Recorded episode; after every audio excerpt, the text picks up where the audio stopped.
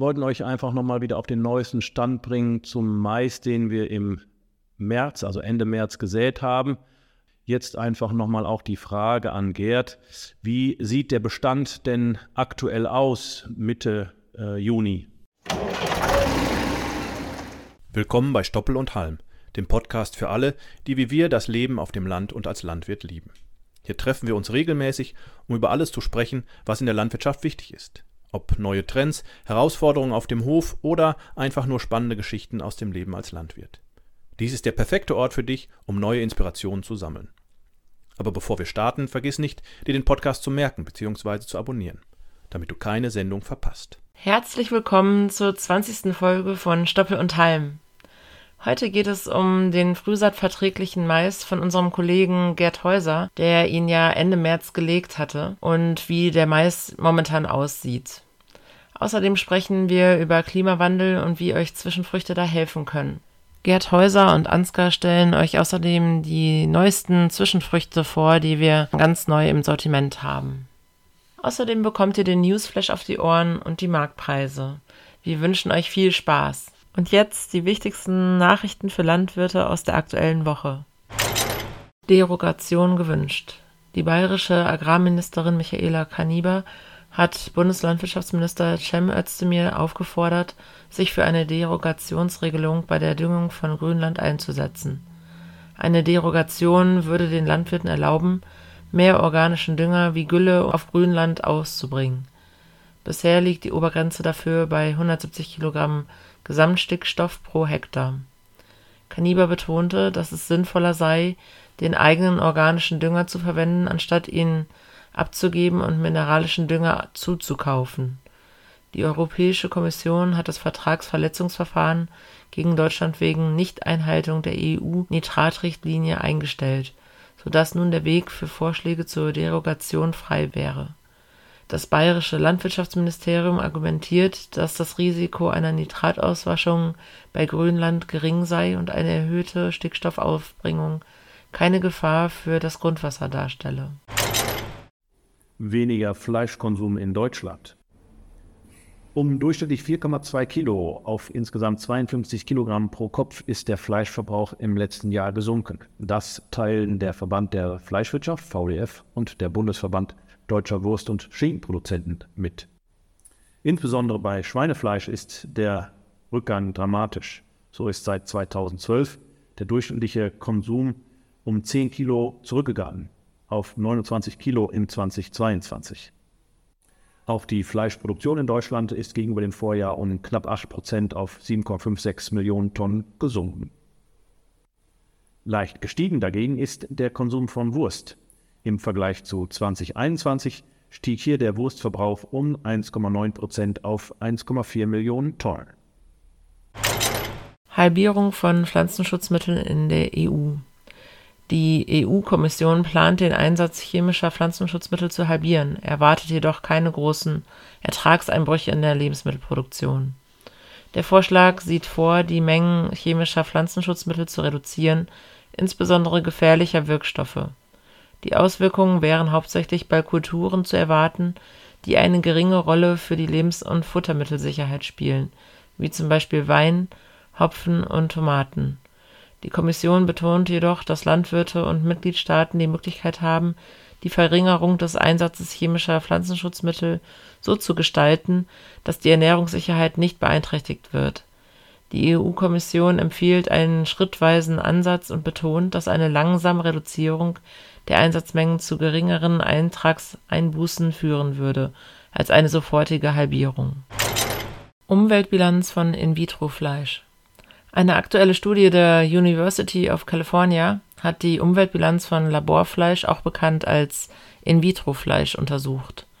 Die Forscher betrachteten den gesamten Herstellungsprozess und kamen zu dem Ergebnis, dass vor allem die Herstellung und Aufreinigung des Nährmediums, in dem das Laborfleisch wächst, die Umweltbilanz negativ beeinflusst.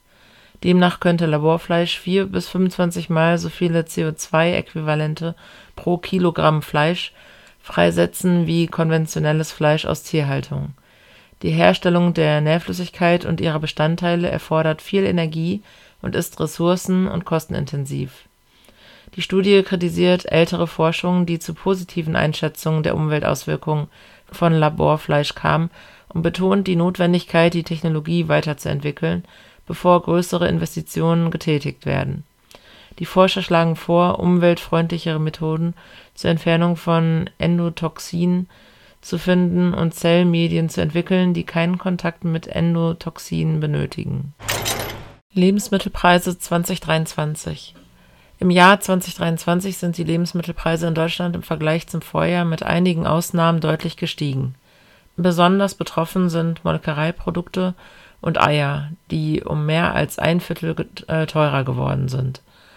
Eine Infografik der Bundesanstalt für Landwirtschaft und Ernährung zeigt, dass im Mai 2023 Lebensmittel insgesamt um 14,9 Prozent teurer waren als im Mai 2022.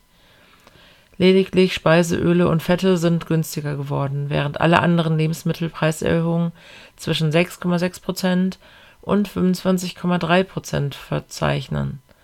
Nahrungsmittel bleiben somit weiterhin der stärkste Preistreiber in Deutschland. WWF kritisiert Grillfleischpreise.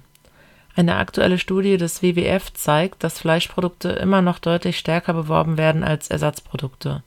Zudem liegt der Preis für Fleisch im Durchschnitt niedriger als für vegetarische oder vegane Alternativen. Der WWF kritisiert diese Situation und ist besorgt über die Auswirkungen auf Tiere, die Natur und den Menschen. Die Umweltschützer betonen, dass der Lebensmitteleinzelhandel die Bedürfnisse der Verbraucher nicht ausreichend berücksichtigt und fordern eine Umstellung auf nachhaltigere Grillprodukte. Der WWF sieht auch den Handel und die deutsche Bundesregierung in der Verantwortung, Maßnahmen für eine nachhaltigere Ernährung zu ergreifen, wie zum Beispiel eine Senkung der Mehrwertsteuer auf Obst, Gemüse und Hülsenfrüchte. Heute geht es nochmal um den frühsaatverträglichen Mais von unserem Kollegen Gerd Häuser, der ihn ja Ende März gelegt hat und wir wollen von ihm wissen, wie er sich entwickelt hat bis Mitte Juni. Ich erzähle euch was über Zwischenfrüchte und den Klimawandel, wie man mit Zwischenfrüchten gegen den Klimawandel angehen kann. Und Gerd und Ansgar stellen euch ein paar neue Zwischenfruchtmischungen vor, die wir ganz neu im Sortiment haben. Wir wünschen euch viel Spaß. So, ich sitze hier mit meinem Kollegen äh, Gerd Häuser zusammen und wir wollten euch einfach nochmal wieder auf den neuesten Stand bringen zum Mais, den wir im März, also Ende März gesät haben. Äh, wir hatten ja schon einen Zwischenbericht so aus dem, aus dem Mai äh, mal gemacht und jetzt einfach nochmal auch die Frage an Gerd, wie sieht der Bestand denn aktuell aus Mitte äh, Juni? Ja, insgesamt hat sich der Bestand sehr gut entwickelt. Äh, der Mais hat mittlerweile eine Länge von gut einem Meter und äh, steht kräftig dunkelgrün da. Trockenheit scheint ihn tatsächlich nicht so sehr zu interessieren, wobei ich darauf zurückführe, dass er sehr gut durchwurzelt hat. Wie sieht's? Du hast ja auch noch äh, andere ähm, Maissorten ausgesät, ganz normal im, ich glaube, April oder Anfang Mai. Wie verhält er sich dazu? Was würdest du sagen? Wie weit ist er da voraus? Also gegenüber den äh, normal Anfang Mai gesäten Mais ist er doch drei Wochen weiter in seiner Entwicklung. Kann man schon so sagen. Jetzt, spannend wird es ja jetzt, wenn die Blüte kommt, wann kommt sie, wie viel er kommt sie und wie sieht die Kolbenfüllung aus. Ja, okay. Und äh, du hattest noch was angedeutet, die Saatdichte bei dem Mais wurde ja vom Züchter ähm, äh, angegeben mit, mit 65 äh, Pflanzen pro Quadratmeter. Das ist ja deutlich weniger als normal. Wie sieht es denn da aus? Also man kann sehen, dass er Platz genug hat. Ich äh, würde tatsächlich empfehlen, äh, sich mal an die 8,5 Pflanzen pro Quadratmeter ranzutasten. Und äh, ja gut, das ist ja unser Versuch fürs nächste Jahr da. Ja, genau.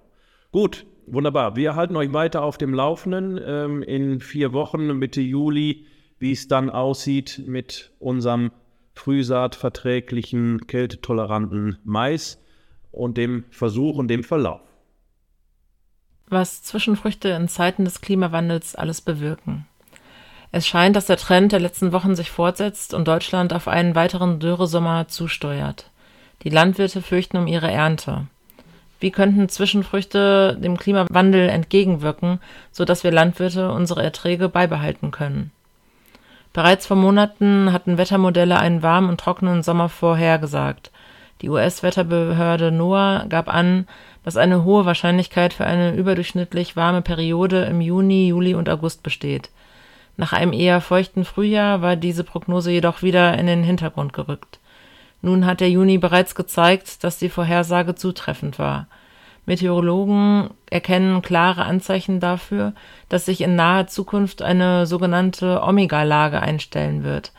Das bedeutet, dass keine bedeutenden Niederschläge zu erwarten sind, stattdessen aber hohe Temperaturen. Insbesondere im Südwesten besteht die Gefahr, dass die 40-Grad-Marke erreicht wird. Auch die Durchschnittstemperaturen liegen sehr hoch. Bereits in der ersten Hälfte des Junis waren sie um drei Grad über dem Durchschnitt. Dennoch ist es nicht zwingend durchgehend heiß, sondern es können auch Abschnitte mit kühlerem Wetter auftreten. Die Temperaturen sind eine Sorge, doch es fehlt auch an Regen, was in Verbindung mit Wind zu noch trockeneren Böden und Pflanzen führt. Waldbesitzer und Landwirte machen sich große Sorgen. Die Waldbrandgefahr ist in weiten Teilen Deutschlands sehr hoch, mit einer Warnstufe von mindestens drei bis vier. In einigen Regionen im Nordosten und Südwesten des Landes wurde die höchste Warnstufe 5 ausgerufen. Besonders in Nordsachsen, Sachsen-Anhalt und Brandenburg ist die Trockenheit stark ausgeprägt. Hier ist mit möglichen Ernteausfällen zu rechnen. Eines steht fest, Deutschland wird auch dieses Jahr unter Trockenheit leiden. Nur entlang der Alpen könnte es ausreichend feucht bleiben.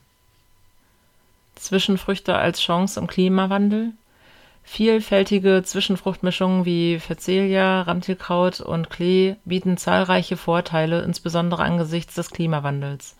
Der Klimawandel beeinflusst die Wasserverfügbarkeit und hier kommen Zwischenfrüchte im Ackerbau ins Spiel.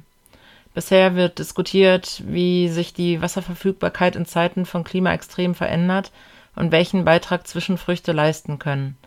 Messungen des Deutschen Wetterdienstes haben gezeigt dass die Niederschlagssummen in Deutschland insgesamt nicht abnehmen. Allerdings verteilen sich die Niederschläge anders über das Jahr. Während es im Winter mehr regnet, nehmen die Regenfälle im Sommer ab, insbesondere in Regionen wie Sachsen oder der Pfalz. Auch die Art der Niederschläge verändert sich durch den Klimawandel. Früher bestanden 40 Prozent der Regenfälle aus Landregen und 60 Prozent aus Schauern. Heutzutage machen Regenschauer bereits 80 Prozent der Niederschläge aus. Der Boden kann bei Regenschauern jedoch nur begrenzt Wasser aufnehmen. Dies zeigt sich auch in der Bodenfeuchte unter Gras. Im Vergleich zu den 1970er und 80er Jahren sind die Böden heute trockener. Es fehlen etwa 12 bis 15 Prozent der nutzbaren Feldkapazität. Dies ist auf gestiegene Verdunstungsraten bei höheren Temperaturen zurückzuführen.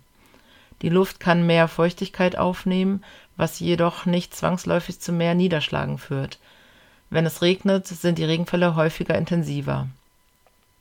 Um die Wasserverfügbarkeit zu erhöhen, empfiehlt der Agrarmeteorologe vom DWD einen bewussteren Umgang mit Wasser. Dazu gehören Maßnahmen wie die Speicherung von Niederschlägen in der Landschaft, die Nutzung alternativer Wasserressourcen, die Minimierung von Verlusten und die Förderung von Forschung und Fortbildung eine höhere Humusmenge im Boden, Gräben und Gewässer als Wasserspeicher, die Nutzung von Abwässern und Kühlwasser, die Auswahl geeigneter Kulturen und Sorten sowie eine reduzierte Bodenbearbeitung können ebenfalls hilfreich sein. Die Universität Tübingen erläutert, wie Zwischenfrüchte den Boden verbessern können. Durch die mikrobielle Aktivität und die Anreicherung von organischer Substanz wird die Wasserhaltekapazität erhöht die Lockerung des Bodens durch Wurzeln verbessert die Regeninfiltration und der Mulch abfrierender Zwischenfrüchte fördert die Bodenaggregierung. Allerdings beeinträchtigt Trockenheit die mikrobielle Aktivität, da die Mikroben ausreichend Feuchtigkeit benötigen, um Nährstoffe zu mobilisieren. Um den Boden für die nachfolgenden Kulturen freizumachen, untersucht man, wie tiefwurzelnde Zwischenfruchtmischungen den Boden durchdringen in Versuchen mit Mais und verschiedenen Kombinationen aus flach und tiefwurzelnden Zwischenfrüchten stellte sich heraus, dass der Mais 67 Prozent der Wurzelkanäle der Zwischenfrüchte wieder nutzte. Insbesondere im Unterboden wurden die Wiedernutzung der Wurzelkanäle beobachtet. Dadurch kann der Mais tiefer wurzeln als bei vorherigen Zwischenfrüchten. Zwischenfruchtmischungen erwiesen sich hier als besonders vorteilhaft, da sie zu geringeren Stickstoffverlagerung führten. Mischungen mit Gras als Vorfrucht erwiesen sich als besonders vorteilhaft, da sie den Unterboden für den Mais gut erschlossen. Bis zu 6,5 Prozent des gesamten Stickstoffbedarfs des Mais können aus den Rückständen der Zwischenfruchtwurzeln gedeckt werden. Darüber hinaus kann die sogenannte Mucilage auf den Graswurzeln auch Phosphor mobilisieren. Die Landesanstalt für Landwirtschaft in Sachsen-Anhalt zeigte, dass der Hauptteil des vorhandenen Wassers für eine gute Ernte vom Hauptanbauprodukt wie beispielsweise Weizen benötigt wird. Für die Produktion von 1 Kilogramm Getreideertrag beim Weizen sind 354 bis 470 Millimeter pro Quadratmeter Niederschlag erforderlich. Dennoch können Zwischenfrüchte auch in klimaresilienten Anbausystemen gut integriert werden, wie Versuche in Bernburg zeigen. Leistungsfähige Wurzeln und Mykorrhiza-Pilze im Boden unterstützen die Pflanzen bei der Erschließung von Nährstoffvorräten. Daher empfiehlt sich bei der Auswahl der Zwischenfruchtarten auch deren Fähigkeit zur Mykorrhizierung zu berücksichtigen. In lückigen Beständen können Unkräuter zum Problem werden, jedoch konnte durch Beweidung mit Wiederkäuern der Besatz mit Ungräsern deutlich reduziert werden. Betont wird, dass es sinnvoll sei, die Produktivität durch die Intensivierung ökologischer Prozesse zu steigern, anstatt auf mehr Material und Energie zu setzen. Weitere Infos und Saatgut findet ihr auf unserer Web Website www.holtmann-saaten.de. So, ich sitze mal zusammen mit Gerd, äh, unserem Kollegen, äh, um euch einmal nochmal die Zwischenfrüchte vorzustellen, die wir jetzt aktuell im Sortiment und auch neu im Sortiment haben. Da sind so Klassiker dabei, die ihr alle kennt, wie ein Landsberger Gemenge. Äh, mit äh, 3,97 ähm, Euro pro Kilogramm haben wir da, glaube ich, einen ganz spannenden Preis für euch.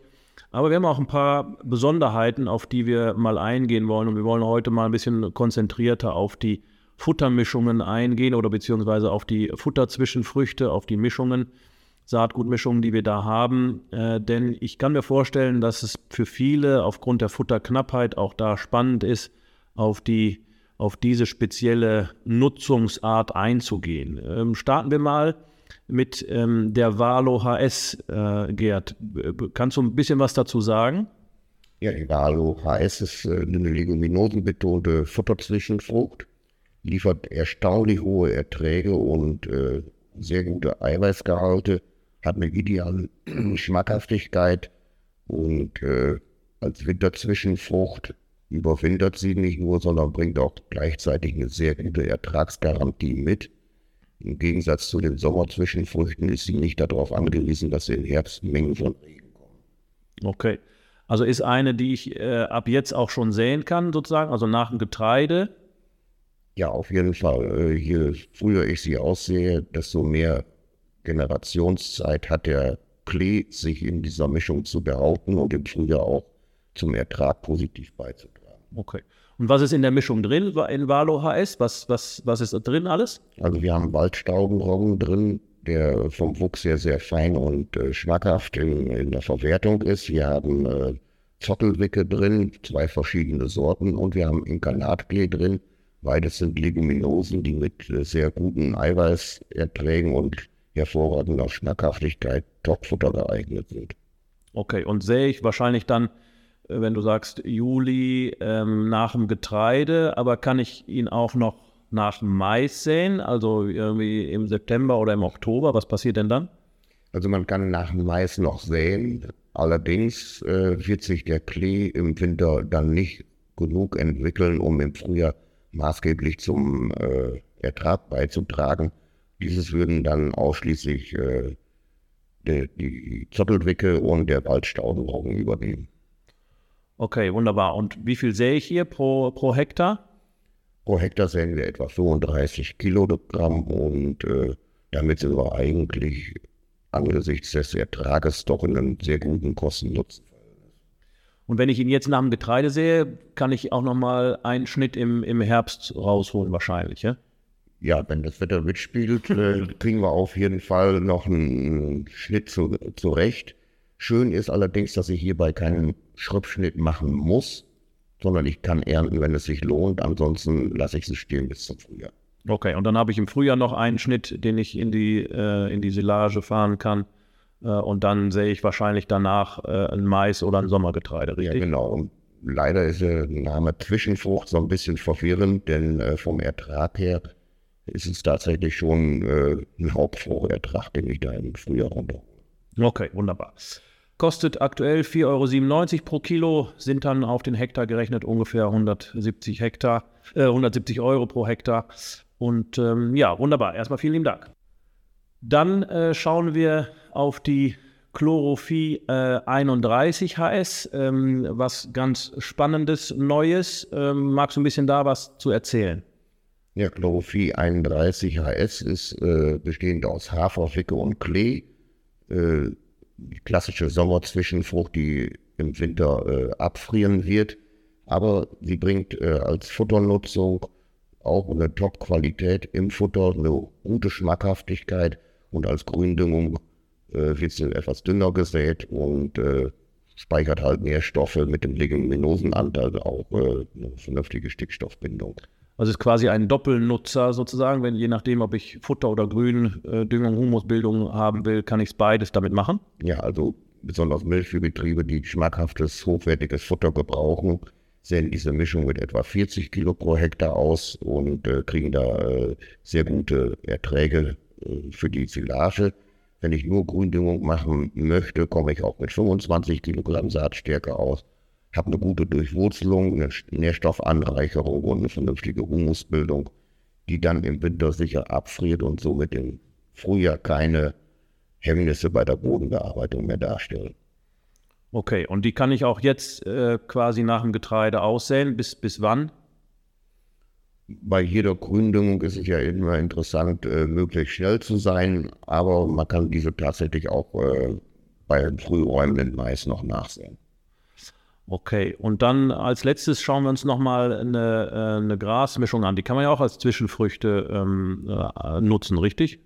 Ja gut, Ackergräser äh, A3 als überjähriges oder äh, die, die Kleegrasmischung Methos äh, und, und äh, Protein haben wir ja auch im Programm. Das sind die klassischen äh, Futterbringer, die eben aber auch darauf angewiesen sind, dass der Herz entsprechend feucht ist, um äh, einen vernünftigen Bestand entwickeln zu können. Okay, aber das funktioniert auch als, als Zwischenfrucht sozusagen, also nach Getreide wahrscheinlich würde man sowas auch nach Mais noch sehen? Also nach Gerste kriege ich auf jeden Fall noch einen Schnitt im Herbst und im Frühjahr. Nach Mais äh, kriege ich sicherlich keinen Herbstschnitt mehr hin, aber einen vernünftigen Frühjahrsschnitt äh, werde ich davon schon ernten können. Okay, ähm, dann vielleicht noch eine Besonderheit, ähm, die Chlorophy Fly HS. Das ist äh, was ganz Spezielles. Äh, erzähl mal ein bisschen was dazu. Ja, die Chlorophy HS äh, besteht aus Ölrettich, Hirse und Senf. Äh, interessant ist die sehr geringe Aufwandmenge von nur 15 Kilo pro Hektar und die Ausbringart. Ich kann diese tatsächlich entstehende Gersten- oder Weizenbestände schon vor der Ernte mit Hilfe einer Drohne oder des Düngerstreuers ausbringen. Also muss ich mir so vorstellen, äh, ich, keine Ahnung, weiß nicht, acht oder 14 Tage vor der Ernte äh, fahre ich entweder mit dem Düngerstreuer durch, durch mein Getreide oder mit der Drohne, wobei das wahrscheinlich noch nicht ganz so verbreitet ist, diese Möglichkeit, aber ich glaube, das wird immer mehr. Und, und, und was passiert dann? Ja, die fällt halt zu Boden und äh, wird als Lichtgeimer unten im Getreide auch keimen sodass nach der Ernte direkt schon ein äh, gering, geringer Aufwuchs da ist, der aber schnell die Fläche für sich erobert, ohne dass zwischenzeitliches Unkraut zum Treiben kommt. Ah, okay. Ähm, und die kann ich auch äh, als Futter nutzen oder ist das nur für die Gründüngung? Man kann sie als Futter nutzen, auf jeden Fall. Man kann sie im, im Herbst noch abweiden oder als Frischfutter verfüttern. Äh, als Silage würde ich sie jetzt nicht unbedingt empfehlen wollen. Und überjährig oder friert sie im Winter ab? Sie friert hundertprozentig ab im Winter, sie ist einjährig. Hier geht es dann vorrangig um Humusbildung, gute Durchwurzelung und äh, die, die, die Bodengare zu verbessern. Okay, so viel zu den äh, Zwischenfrüchten, die auch für die Futternutzung äh, genutzt werden können. Wir gehen auf das Thema Gründüngung dann in eine der nächsten Folgen ein. Danke, Gerd. Gerne. Mehr Infos zu unserem Saatgut findet ihr unter www.holtmann-saaten.de backslash shop. So, kommen wir zu den Marktpreisen der KB 25. Ferkel sind weiter knapp und teuer. VEZG-Preis für 25 Kilo ist 91 Euro. Äh, die Ferkelpreisnotierung Nordwest liegt auch bei 91 Euro für 25 Kilo Ferkel. Das sind 3 Euro mehr als in der letzten Woche. Der Preis für Schlachtschweine liegt weiterhin bei 2,43 Euro laut VEZG. ISN-Notierung liegt sogar bei 2,61 Euro.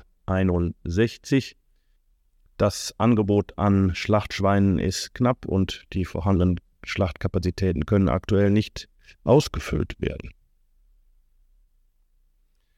So, die Preise für Großvieh, Jungbullen, R3 Fleckvieh 4,50 Euro pro Kilo und R3 Schwarzbund 4,45 Euro pro Kilo. Schlachtkühe R3 330 Kilo liegen bei 4,10 Euro. Insgesamt stabilisieren sich die Preise auf einem niedrigen Niveau. Bei deutscher Markenbutter, abgepackt 250 Gramm, liegt der Preis bei 4,80 Euro bis 5,16 Euro. In der Vorwoche waren es 4,80 Euro bis 5 Euro, also auch recht stabil. Die Getreidepreise sind auf einem sehr niedrigen Niveau. Futterweizen aktuell bei 203 Euro pro Tonne, das sind äh, leichte 4,50 Euro mehr. Körnermais liegt bei 221,50 Euro. Das ist 1,50 Euro mehr als noch in der Vorwoche. Die Düngemittelpreise bewegen sich weiterhin auf einem recht niedrigen Niveau. Kalkarbonsalpeter notiert bei 358,50 Euro. Das sind 3 Euro mehr als zum 5.6. Äh, Ammonsulfatsalpeter bei 490 Euro und ähm, Ammonnitrat-Harnstoff bei 352 Euro, das ist 1 Euro mehr als zum 5.6. Diamonphosphat liegt bei 753 Euro, das sind 26,50 Euro weniger. Und Korn-Kali bei 533 Euro, das sind 35,50 Euro mehr als zum 5.6. Bei den fossilen Energieträgern ist Heizöl wieder günstiger geworden, 2000 Liter kosten am 20.06. pro Liter 76,50 Euro bis 79,50 Euro. Hier bleibt es spannend, wie sich der Heizölpreis weiterentwickelt im Sommer. So, das war's wieder für die KB 25 äh, mit den Marktpreisen. Wir verabschieden uns jetzt in eine kleine Sommerpause und sind in der Kalenderwoche 29 wieder für euch da, haben also jetzt drei Wochen Urlaub mit dem Podcast. Und damit verabschieden wir uns für heute von Stoppel und Halm, dem Podcast von Holtmann Saaten.